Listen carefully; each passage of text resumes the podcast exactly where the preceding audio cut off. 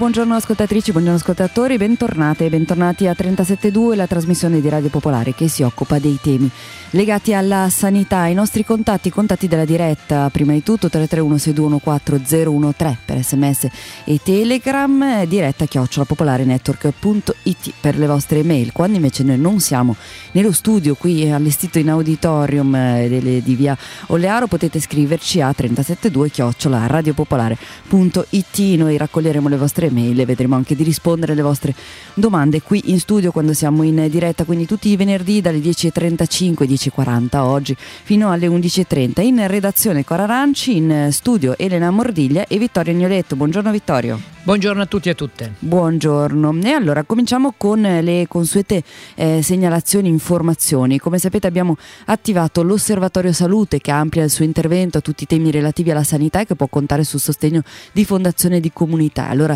ricordiamo i servizi disponibili, lo sportello di, ehm, di ascolto, sportello psicologico di ascolto e intervento per l'emergenza Covid-19 attivato dal Dipartimento di Scienze Umane dell'Università Bicocca che risponde alla mail emergenza psicologica Covid-19 unimib.it, l'associazione Incerchio che invece risponde a informazioni sulle agevolazioni sul lavoro per i soggetti fragili e accertamento delle invalidità. Voi potete scrivere a noi 372 chiocciola radiopopolare.it e saremo noi a girare poi il quesito all'associazione Incerchio. Continua poi la collaborazione con l'associazione Avvocati per Niente eh, che risponde alla mail info avvocatiperniente.it e come sempre vi ricordiamo i riferimenti del difensore regionale della Lombardia Lombardia, cioè l'email difensore.civico-consiglio.regione.lombardia.it. Ripetiamo sempre queste informazioni all'inizio di tutte le puntate, quindi le trovate anche nei nostri podcast. Vittorio, di cosa parliamo nella puntata di oggi? Faremo il punto con due interlocutori sulla controriforma della sanità della regione Lombardia. A che punto siamo e che cosa sta avvenendo veramente sul terreno. E poi da oggi partiranno eh, tre puntate dove sarà presentato uno sportello sull'invalidità civile, gestito insieme all'associazione Incerchio e in questo spazio daremo molte molte informazioni relative al tema dell'invalidità. Infine torneremo a parlare di eh, Lombardia ascoltando una testimonianza e come sempre durante la trasmissione risponderemo alle vostre domande ovviamente anche sul tema del Covid. A proposito di Covid, voi vi ricordate come la scorsa puntata avevamo oh, presentato un'indagine dalla quale emergeva che eh, in Italia due brevetti, uno relativamente ai vaccini Pfizer e Moderna e l'altro relativamente al vaccino AstraZeneca, erano stati prolungati di 5 anni e di 3 anni e mezzo oltre i 20 anni canonici degli accordi TRIPS. Beh, dopo la nostra denuncia pubblica, il ministero, quello di Giorgetti, ha cercato di dire no, ma non è così, noi non c'entriamo, c'entra AIFA. L'abbiamo smentita, abbiamo dimostrato che questa era una scelta dell'ufficio brevetti che dipendeva dal suo ministero. A quel punto hanno replicato dicendo ma così fanno tutti, cioè è una scelta quasi obbligata condivisa da tutti i paesi dell'Unione Europea. E noi abbiamo dimostrato che non è così, perché quella scelta è stata compiuta unicamente da Italia, Germania e Svizzera. La Francia ha risposto di no, in Spagna è sospesa questa pratica e in Gran Bretagna, per esempio, dopo un anno è ancora sotto studio. Quindi noi rinnoviamo la domanda al Ministero. Perché mentre tutto il mondo chiede la moratoria dei brevetti sui vaccini per il Covid, voi avete prolungato ulteriormente alcuni brevetti?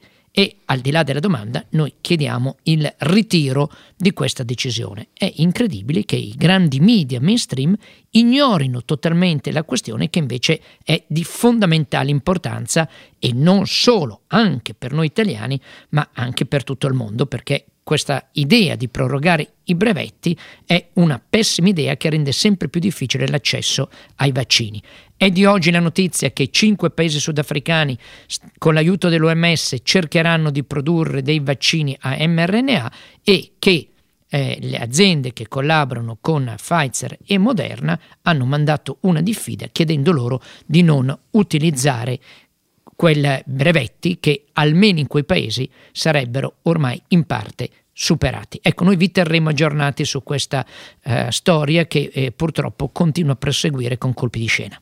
E allora, come dicevi poco fa in apertura di puntata, andiamo a parlare della controriforma sanitaria in Lombardia e diamo il benvenuto al nostro primo ospite che è tornato a trovarci, Marco Caldiroli, tecnico della prevenzione in un ATS della Lombardia, presidente nazionale di medicina democratica e membro del coordinamento Dico 32 che ha indetto le mobilitazioni dei prossimi giorni. Buongiorno, bentornato. Buongiorno a tutti. Grazie Marco di essere qui con noi. Ricordo la eh, mobilitazione che il coordinamento Dico 32 ha eh, indetto per lunedì prossimo, lunedì 21 febbraio alle ore 17 sotto la regione Lombardia. Una mobilitazione che cade nel secondo anniversario dell'individuazione di quello che è passata la storia come il paziente zero il 21 febbraio del 2020 e che quindi nel secondo anniversario questa mobilitazione vuole ricordare il disastro della gestione della pandemia, soprattutto nella prima fase ma non solo da parte della regione Lombardia e Contemporaneamente continua la protesta per la nuova legge sulla sanità eh, lombarda che privatizza ulteriormente i servizi. È proprio di questo, Marco, che vogliamo parlare con te. Allora, noi eravamo rimasti che la Lombardia ha approvato quella legge, quella legge doveva essere approvata o rimandata al mittente o mandata alla Corte Costituzionale dal Consiglio dei Ministri che si doveva tenere entro il 13 eh, febbraio. Abbiamo raccolto decine di migliaia di firme per chiedere al governo di rimandare al mittente quella legge. Che cosa è accaduto? È accaduto che la, il Ministero della Salute ha fatto dei, alcuni appunti sulla base anche di quanto aveva già indicato a Genas a dicembre 2020, 2020 ma che a nostro avviso sfiorano soltanto alcuni i nodi principali.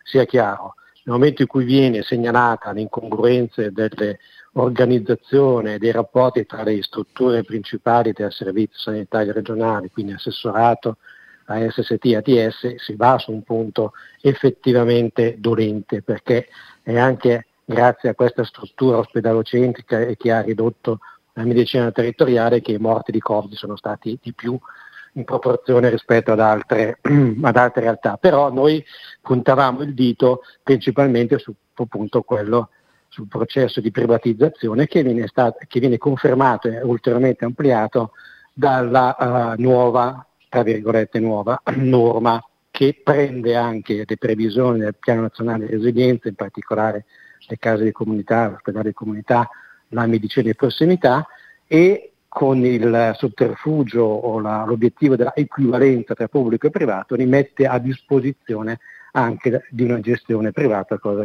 che noi siamo assolutamente eh, contrari e l'abbiamo appunto detto a partire da una lettera di gennaio alla, al Ministero e anche alla raccolta firme. Ecco, mi pare cosa... che oltre alle osservazioni del Ministero della Sanità ci sono le osservazioni del Ministero dell'Economia che eh, sono molto più forti no? e vanno proprio a toccare questo punto che dicevi tu. Esatto, la, la cosa paradossale è che a, sempre con la stessa data, il primo di febbraio, il Ministero dell'Economia manda una nota al Ministero della Salute in cui raccorda paradossalmente al Ministero della Salute che c'è la riforma sanitaria, che, eh, che c'è la preeminente ruolo dell'ente pubblico in quanto titolare della funzione sanitaria e quindi mette in discussione alcuni passaggi eh, della legge regionale e anche qui a sua volta anche un po' paradossalmente richiama il decreto legislativo 502-92 che non verrebbe rispettato dalla regione. È un decreto, uno dei tanti ma uno dei principali, che noi invece contestiamo in quanto eh, ha aperto appunto alla privatizzazione. Allora, il Ministero dell'Economia dice in sostanza, nel chiedere rispetto di questa norma che a noi non, eh, non entusiasma, sta dicendo che la Regione Lombardia è andata ben oltre quella ampia già possibilità di privatizzazione che era contenuta nelle leggi successive alla riforma sanitaria e quindi da, da, eh, conferma questo, questo, questo, dato particolare della, eh, dalla Regione Lombardia. E altri appunti sono riguardo agli accreditamenti o anche riguardo alla uh, strutture per la prevenzione che secondo il Ministro dell'Economia, paradossalmente non quello della Salute, sono mal eh, previsti eh, ancora nella, nella, nella nuova legge sanitaria regionale. E a questo punto cosa accade? Cosa accadrà? Accadrà, eh, secondo la Regione Lombardia, che ha già fatto alcune risposte sostanzialmente dicendo che eh, la sua legge è allineata con il piano nazionale di resilienza e con quanto ha precedentemente richiesto il Ministero della Salute tramite Agenas, l'intenzione è quella di fare alcune correzioni tramite quella specie di legge factotum eh, che, eh, che, viene fatta all'inizio di, di ogni anno.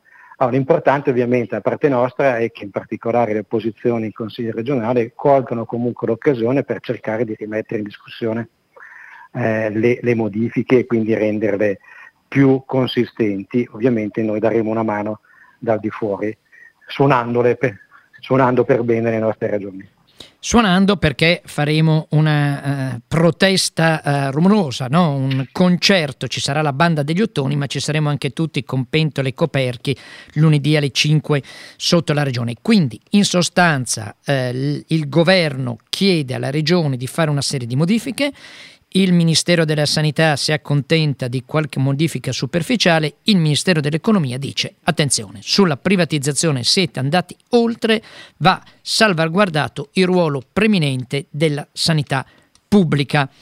E a questo punto tu dicevi la regione dovrà decidere. Loro tentano di far passare il tutto eh, sotto coperta, diciamo, quindi con una legge omnibus dentro cui infilano anche questo. Le opposizioni chiedono una discussione pubblica in Consiglio regionale e noi organizziamo la protesta. Mentre avviene questa cosa sul piano istituzionale, però la medicina territoriale viene smontata giorno dopo giorno. Allora io faccio una domanda molto semplice. Ci risulta che essere smontati siano soprattutto tra l'altro, i servizi anche di prevenzione. Come siamo messi nel servizio dove lavori tu? Male, anche se magari un pochettino meglio rispetto a qualche mese fa, eh, nel senso che allora, i servizi di prevenzione che comprendono servizi veterinari di controllo degli alimenti, di sicurezza sul lavoro e di igiene pubblica, sono oramai gli unici servizi diretti erogati dalle ATS perché altrimenti è più che altro una gestione amministrativa di contrattualizzazione dei erogatori pubblici e privati, per cui si sente particolarmente nel momento in cui il personale è ridotto. Eh, a livello regionale siamo poco oltre di 600 tecnici della prevenzione addetti agli aspetti di sicurezza sul lavoro quando i, il minimo sindacale, chiamiamolo così, dovrebbe essere di, di 1000. Ultimamente ci sono state delle, delle assunzioni, ma sono estremamente tardive, sia rispetto ai pensionamenti antecedenti, quota 100 inclusa, sia per quanto concerne eh, i, eh, i, mancati appunto, eh, sostituzioni nel tempo. E anche i nuovi acquisti avranno bisogno di tempo per entrare in questa professione che non è assolutamente semplice, quindi ci vorranno almeno tre anni, quindi sicuramente per i prossimi tre anni saremo ancora carenti, non riusciremo a garantire un livello di controlli sufficiente o decente, perlomeno in particolare in tema di sicurezza sul lavoro. Ecco, da te come siamo messi? Allora, eh, questi, questi aspetti ovviamente pesano particolarmente nelle sedi più periferiche, perché un po' come in tutta la regione si tende a centrare in alcuni luoghi le, le, attività e quindi anche il personale, dove lavoro io, che è una sede periferica del, della TS di Milano, eh, fino a quando siamo entrati in ATS ed eravamo ASL, eravamo in quattro tecnici, un medico del lavoro e un'assistente sanitaria. Adesso siamo in due tecnici della prevenzione e sicurezza sul lavoro, di cui uno in distacco in procura e praticamente sono da solo.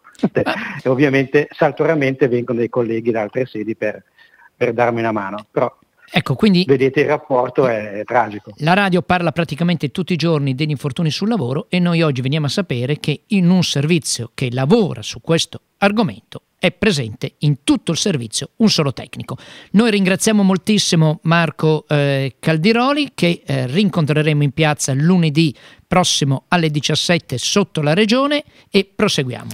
Grazie, grazie a Marco Caldiroli ancora e diamo il benvenuto alla nostra prossima ospite. Rimaniamo su questi temi ma andiamo a parlare con la dottoressa Antonella Costantino, responsabile dei servizi di neuropsichiatria del Policlinico, già presidente di Simpia, che è la società italiana di neuropsichiatria dell'infanzia e dell'adolescenza. Buongiorno dottoressa, benvenuta.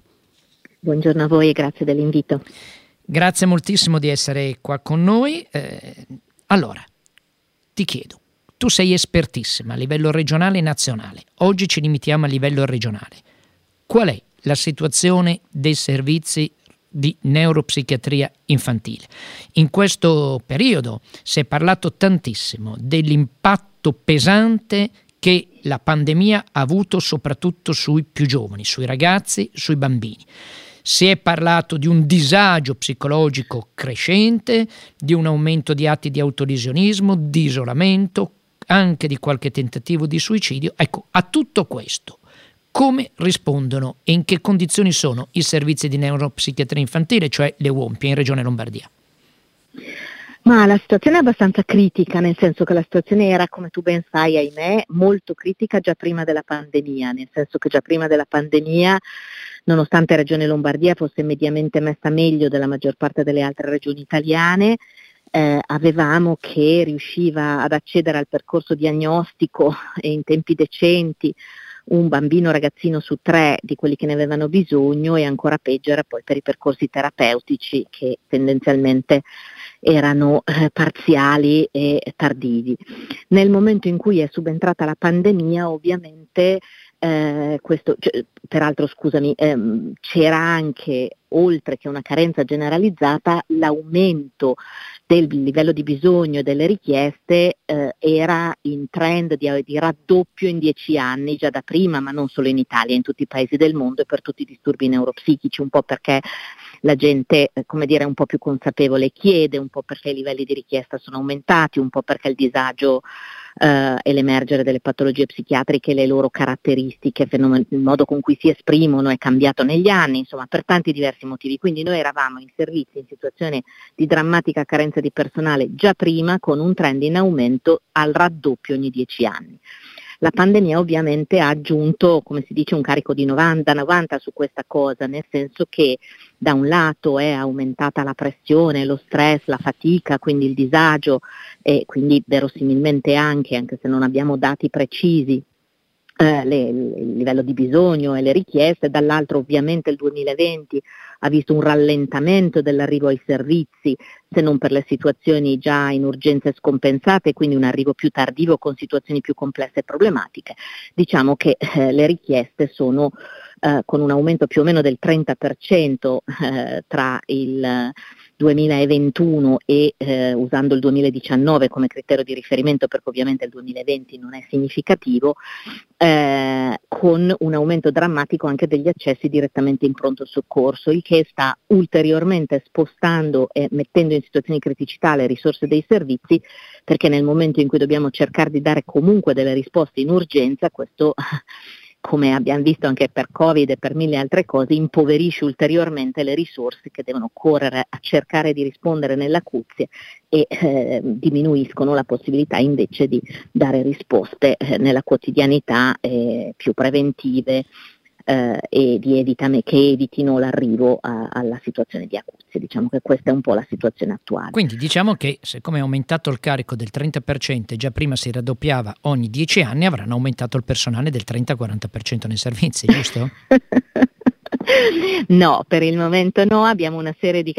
Parrebbe che nelle regole regionali ci siano delle risorse dedicate, ma non abbiamo ancora eh, visto il documento finale, eh, c'è in qualche modo un'attenzione, ma sicuramente molto più lenta di quello che è il, il movimento. Sono arrivati adesso, ad esempio, eh, i fondi del Ristori 2 attribuiti a luglio dello scorso anno, eh, che sono comunque una goccia nel mare, nel senso che 8 milioni di euro a livello nazionale eh, sono veramente una goccia nel mare. Um, e peraltro, benché eh, siano stati aumentati per fortuna negli ultimi due o tre anni eh, il numero degli specializzandi, prima avevamo anche un problema non solo di risorse economiche per il personale, ma anche di effettivamente poi trovare eh, le persone che venissero a lavorare perché non c'era un numero di specialisti sufficienti né a coprire il turnover né tantomeno a potenziare i servizi. Ecco, questa ecco, è un po' la situazione. A noi gli ascoltatori hanno segnalato alcune cose, e cioè che la UOMPIA, che è l'unità operativa di neuropsichiatria infantile, che era in via Tibaldi, è già stata trasferita all'interno dell'ospedale San Carlo. Non solo, eh, sia gli ascoltatori che i sindacati ci segnalano che la UOMPIA di via Remo Lavalle e quella di via Valdintelvi rischiano tutte e due di essere spostate nelle palazzine esterne del monoblocco dell'ospedale San Carlo. Cioè significa che questi servizi scompaiono dai territori, vengono inseriti all'interno degli ospedali e in questo caso praticamente due servizi vengono unificati in un solo servizio, quindi diminuisce ulteriormente la presenza dei servizi sul territorio. Ma ha senso tutto questo? Allora, va, va, poi bisogna un po' andare a vedere nel dettaglio, eh, io non ho il dettaglio di questa situazione che appunto essendo le, della SST Santi Carlo e Paolo eh, io non la conosco nel, nel, dettaglio, sicuramente abbiamo diverse tipologie di problemi, una tipologia di problema è relativa alla qualità del, degli spazi delle sedi delle UOMPI a Milano, nel senso che eh, nonostante un cambiamento progressivo in miglioramento negli anni, avevamo ancora e abbiamo ancora una serie di sedi instabili e in logistiche assolutamente improprie e inadeguate, per cui eh, questa potrebbe essere anche una delle linee. Um, sull'accorpamento anche lì va un po' visto, nel senso che un accorpamento eccessivo eh, è controproducente di sicuro. È anche vero che eh, con il tipo di disturbi che ci sono eh, l'accorpamento a volte ti permette di specializzare meglio alcune, alcune linee, cioè di avere eh, nel, in un unico contesto la presenza di persone preparate bene a certi aspetti dell'autismo, preparate bene ad altri aspetti di altre cose, altrimenti il rischio è un po' quello che tanto l'utente rischia di andare girando comunque, ma anche che invece si trovi con un servizio territoriale che non ha magari la competenza adatta per il tipo di problema che ha lui. Eh, va proprio visto nel dettaglio, la cosa fondamentale è che ci sia comunque una buona accessibilità e che ci sia tutto il personale necessario e questo è il punto chiave, cioè il punto chiave è quello del personale necessario. Ad esempio sulla eh, frammentazione dentro alle case di comunità, possibile frammentazione nelle case di comunità delle Wompia, avrebbe poco senso esattamente perché come dire, and- andrebbe a diminuire la qualità della risposta specialistica che invece adesso per i disturbi del neurosviluppo e per i disturbi neuropsichiatrici. Chiarissimo, abbiamo perso la dottoressa Costantino, ma eravamo proprio arrivati adesso. proprio in conclusione della sua sì. intervista, il messaggio mi sembra assolutamente chiaro, cioè se non c'è il personale e, e i due, tre operatori che ci sono devono fare assolutamente tutto, è evidente che almeno unificandoli qualcuno si può occupare di una cosa e qualcuno si può occupare di un'altra. È altrettanto evidente che non può essere questa la soluzione perché continuano a diminuire la presenza dei servizi sul territorio in assenza di assunzione di personale in uno dei settori più delicati del servizio sanitario. Ma noi su questo argomento torneremo nelle prossime puntate. Andiamo adesso ad aprire una rubrica che ci accompagnerà per tre puntate di 37.2 dedicata dedicata alla disabilità, una rubrica che ha una sua sigla che vi faccio subito sentire e mm, che è... Mm, pardon, eh, scusate, che è una, eh, una, rivisitazione di un famosissimo brano, eh, famosissime note di Beethoven, che come sapete anche lui aveva una disabilità, era affetto da ipoacusia dall'età, eh, insomma da, da prima dei 30 anni, quindi questa sigla introduce la nostra nuova rubrica sulla disabilità.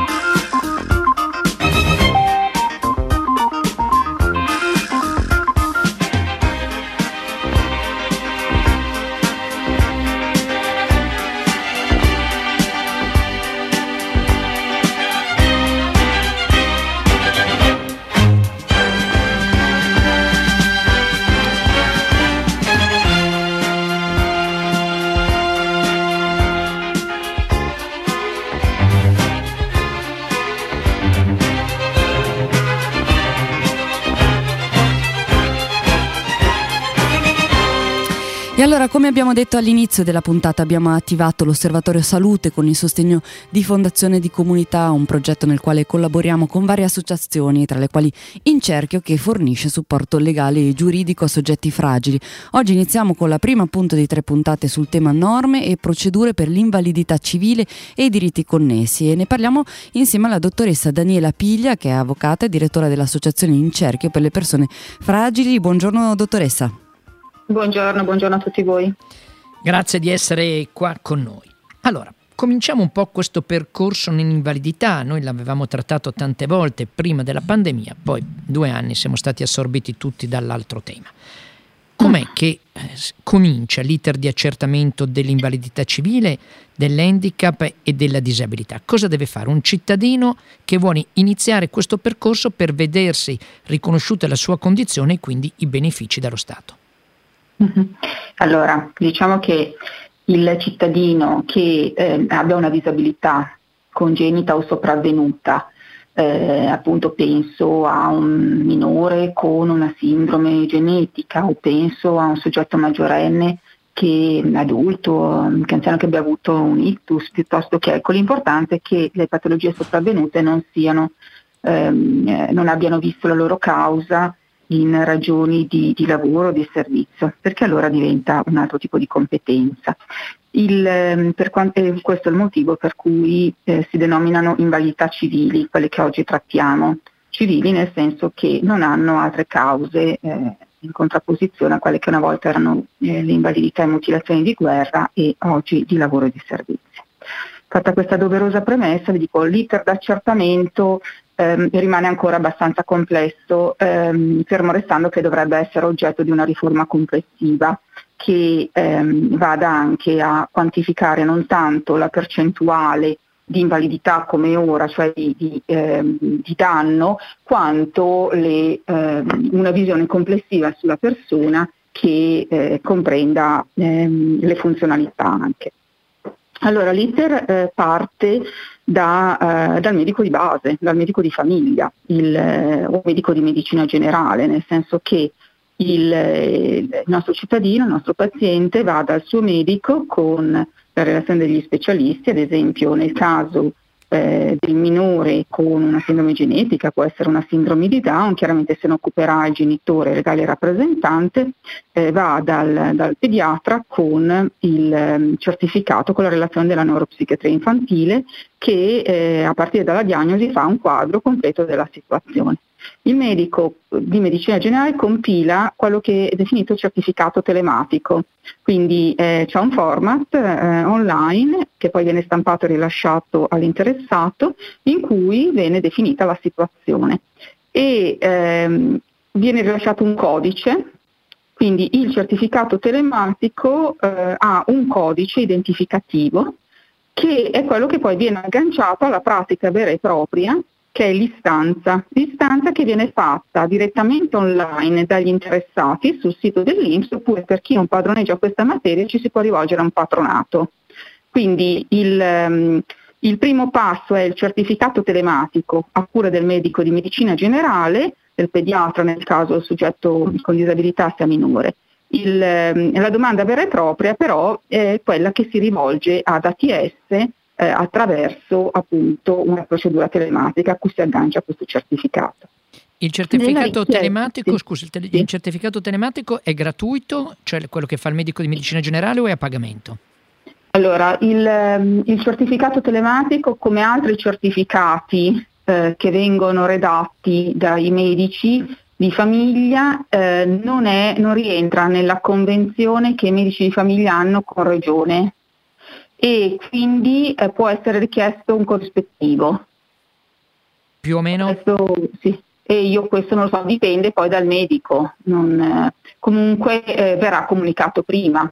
È opportuno chiederlo, come giustamente certo. segnali. Certo. Ok? Continuiamo pure. Il, um, il, la pratica, ad esempio, molte persone si affidano, molte delle famiglie che noi seguiamo, eh, si affidano ai patronati e ehm, i patronati sono assolutamente in grado ehm, di eh, aiutare anche nella scelta delle richieste che uno va a fare. Perché? Perché ehm, l'iter di accertamento eh, dell'invalidità civile ehm, può essere parallelamente esteso anche all'accertamento dell'handicap, dello stato di handicap e della disabilità. Cosa vuol dire? Vuol dire che sono tre termini diversi che si riferiscono eh, nei nostri casi alla stessa persona, che però danno luogo a benefici differenti e che eh, sono, sono, diventati competenza della stessa commissione, integrata eventualmente con vari ulteriori elementi esperti, eh, a seguito della stratificazione delle norme. Quindi eh, vale la pena, ehm, a seconda della propria situazione, chiedere mh, tutti e tre gli accertamenti o, eh, o meno e questo chiaramente lo andiamo a definire con il patronato, comunque gli esperti che ci seguono facendo un'analisi dei bisogni. Cosa vuol dire? Vuol dire che nel caso del minore chiederò sicuramente l'invalidità civile e lo stato di handicap, perché se mi viene riconosciuto per mio figlio lo stato di gravità dell'handicap io avrò diritto ad agevolazioni sul lavoro. Poi lo vedremo meglio prossime, eh, nei prossimi incontri, però eh, ripeto, ehm, questa normativa avrebbe bisogno di un'ampia riforma, perché ad oggi è frutto di, eh, progress, di un lavoro in progress eh, di stratificazioni che eh, non è, non, è, semplicissimo da capire. Mentre se sono maggiorenne in età lavorativa mi vale la pena di chiedere non solo l'età civile che mi definirà quella percentuale eh, per cui però avrò diritto al, um, all'iscrizione all'elenco delle categorie protette piuttosto che a benefici economici, ma anche appunto la certificazione di handicap per capire se avrò ehm, possibilità di agevolazione sul lavoro, ma anche il riconoscimento di persona disabili, eh, disabile ai sensi della legge 68 del 99 eh, scusate, sì, giusto, nel, eh, perché il, è quella che definisce ehm, il diritto al collocamento mirato. Quindi ehm, è opportuno farsi assistere da qualcuno che ne sappia in modo da non dover tornare poi a un successivo accertamento. Ecco, Quindi, ci, chiedono, sì. eh, ci chiedono un ascoltatore, ma è per sì. la questione che riguarda l'udito e la vista? Il allora, percorso è lo stesso oppure no? Sì, sì, sì, sì, Allora, il, il, percorso è lo stesso. Eh, effettivamente la dizione completa della Commissione è per l'accertamento degli stati di invalidità civile, cecità e ehm, problemi dell'udito. Quindi anche le disabilità sensoriali afferiscono all'accertamento da parte della stessa Commissione presso ATS. Eh, chiaramente il, um, cambia la relazione degli specialisti da, da allegare e da portare in commissione mh? Hm? e eh, che dovranno chiaramente attestare questo, questo tipo di, eh, di disabilità. Però la commissione è la stessa. Che tipo di materiale e quanto materiale va portato in commissione? Eh, allora, diciamo che ehm, anche lì sono, va vagliato situazione per situazione, però eh, tendenzialmente ehm, relazioni recentissime, eh, sintetiche, rilasciate da eh, un, un, centro pubblico, un ospedale o un centro privato convenzionato, non da privati, e chiaramente ehm, degli esperti della patologia da, da esaminare ehm, nel caso del paziente con problemi di salute mentale, ehm, possibilmente eh, il reparto di psichiatria dell'ospedale di riferimento o il CPS, il centro psicosociale, ecco, quindi una relazione dello psichiatra di riferimento, non privato, ripeto, pubblico. Nel caso dell'anziano con patologie ad esempio quali le demenze senili, deterioramenti cognitivi, eh, certificazione del geriatra di riferimento. Mm? Non, non con cartelle cliniche complete perché diventa difficile per le commissioni poi analizzarle tutte, però eh, refer- eh, relazioni eh, recenti, aggiornate, complete sono la cosa migliore e queste vengono mh, già portate appunto al medico di medicina generale che ne riassume il contenuto e le cita all'interno del certificato telematico, che quindi costituisce veramente il punto d'avvio della procedura riassumendo eh, tutte le problematiche che poi devono essere prese in considerazione dalla Commissione. Quindi, primo passaggio, provo a ricapitolare velocemente, primo passaggio rivolgersi al medico di medicina generale che dovrà preparare il eh, primo certificato eh, telematico. Eh, bisogna chiedere al medico quanto costa questo perché eh, non è previsto nella convenzione nazionale. Dopodiché viene dato un codice, deve essere inoltrata la domanda, se ha un problema inoltrare la domanda in genere ci si appoggia a un patronato, col uh-huh. patronato si sceglie bene che tipo di domande e quali fare, Ci abbiamo la questione dell'invalidità civile, handicap, legge 68, udito e vista e sempre col patronato si scelgono i documenti da portare no?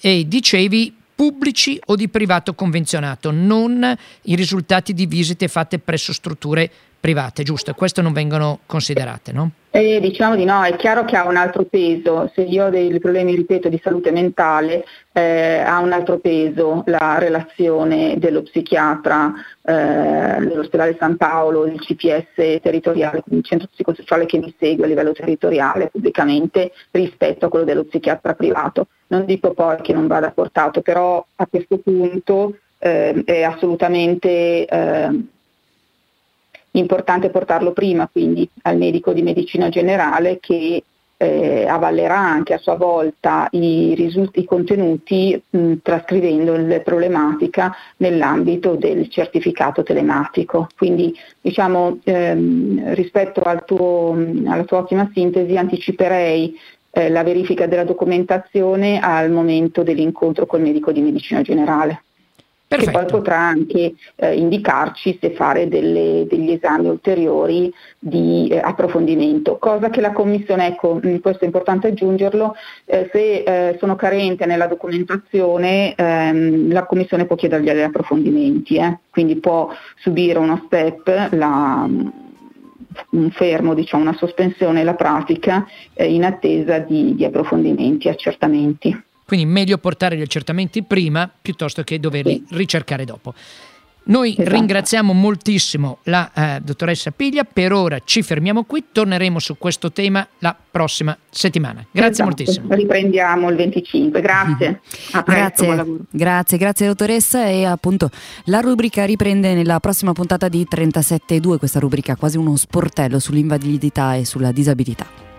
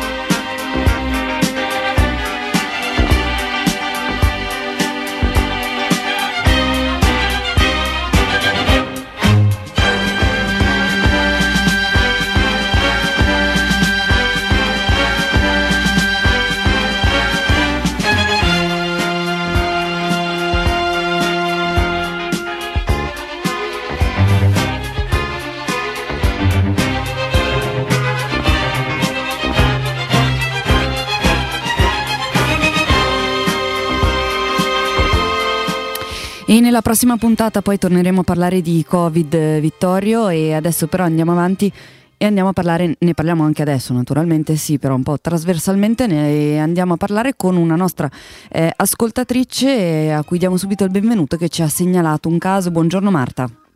Buongiorno. Buongiorno, prima di uh, parlare con lei devo solo dire che ci sono arrivati dei messaggi, alcuni dicono non tutti i medici in medicina generale fanno i certificati per l'invalidità, mi riferisco alla vicenda precedente, ma i messaggi sono arrivati dopo. Eh, no, devono farlo tutti, eh, non possono rifiutarsi di fare i certificati per eh, l'invalidità, questo è importante. E un altro dice è il medico che mette le crocette sulle richieste, non il patronato, ma il patronato può quando spedisce tutto il materiale, aggiungere della documentazione specifica. Quindi è un lavoro che si fa in due tempi. Allora, Marta, grazie moltissimo di essere eh, qua con noi. Per prima cosa ti chiederei brevemente di illustrare la vostra situazione familiare. Grazie, buongiorno. Eh, siamo mm, Marta e Paolo, siamo una famiglia che da molti anni fa, vive l'esperienza dell'affido familiare, quindi eh, in questo momento oltre alla nostra figlia adolescente disabile grave abbiamo in casa con noi, fanno famiglia con noi, alcuni minori e alcuni adulti in accoglienza. Eh, siamo in sette in tutto. E vi siete dovuti e... confrontare con la vicenda Covid. Che cosa Ahimè, è, è accaduto? Se riesci sinteticamente a raccontarci i vari passaggi che ci sono stati. Sì, a me eh, più volte siamo incappati nel, nel Covid. Eh, l'ultima volta mm, recente, a gennaio, dove abbiamo avuto tre positivi eh, in casa, eh, ovviamente i più piccoli eh, che frequentano la scuola e i centri diurni. Eh, con in tutte le situazioni questa volta abbiamo trovato tantissime difficoltà.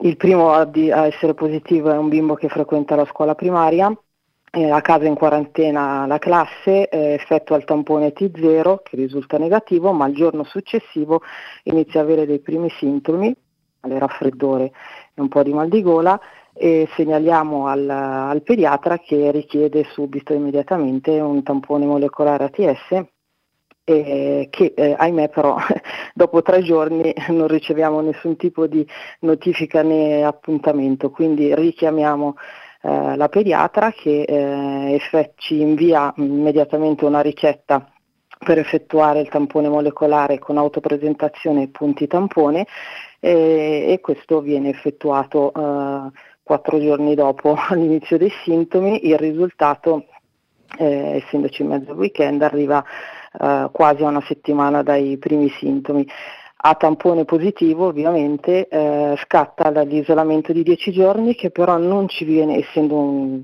non avendo ancora effettuato, completato il ciclo vaccinale, eh, che però appunto inizia nei 10 giorni, ma ahimè non, non riceviamo da ATS nessun uh, certificato di isolamento né di eh, positività in quanto eh, il sistema eh, non riconosce eh, al momento di inserire la data di nascita del minore non riconosce la data di nascita e quindi non ci fa procedere nel, né nel segnalare i contatti né eh, contatti stretti né nel scaricare i documenti. Eh, seguiamo le istruzioni date dal sito di ATS per segnalare il mancato ricevimento del certificato e dell'isolamento eh, inviamo la documentazione, dopo qualche giorno ci eh, rit- arriva una mail di risposta eh, indicandoci la procedura per accedere nuovamente al sistema, ma ancora una volta non viene riconosciuta la data di nascita.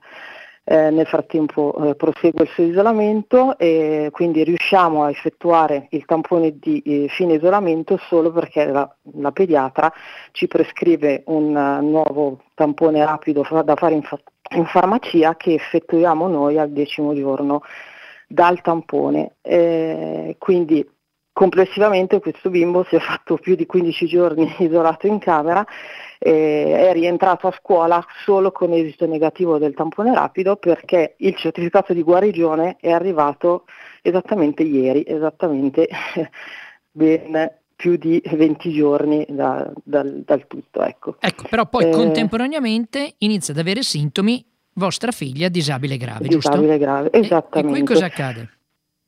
Qui accade che il medico, eh, no, prima cosa, visto come erano andate le cose precedentemente, facciamo, facciamo noi una, autosomministriamo noi a casa un tampone e risulta positiva, quindi segnaliamo subito al medico curante che richiede, essendo una disabilità grave, un tampone molecolare a domicilio di venerdì, in mezzo sempre weekend anche qui, quindi eh, viene effettuato il tampone a domicilio il mercoledì successivo.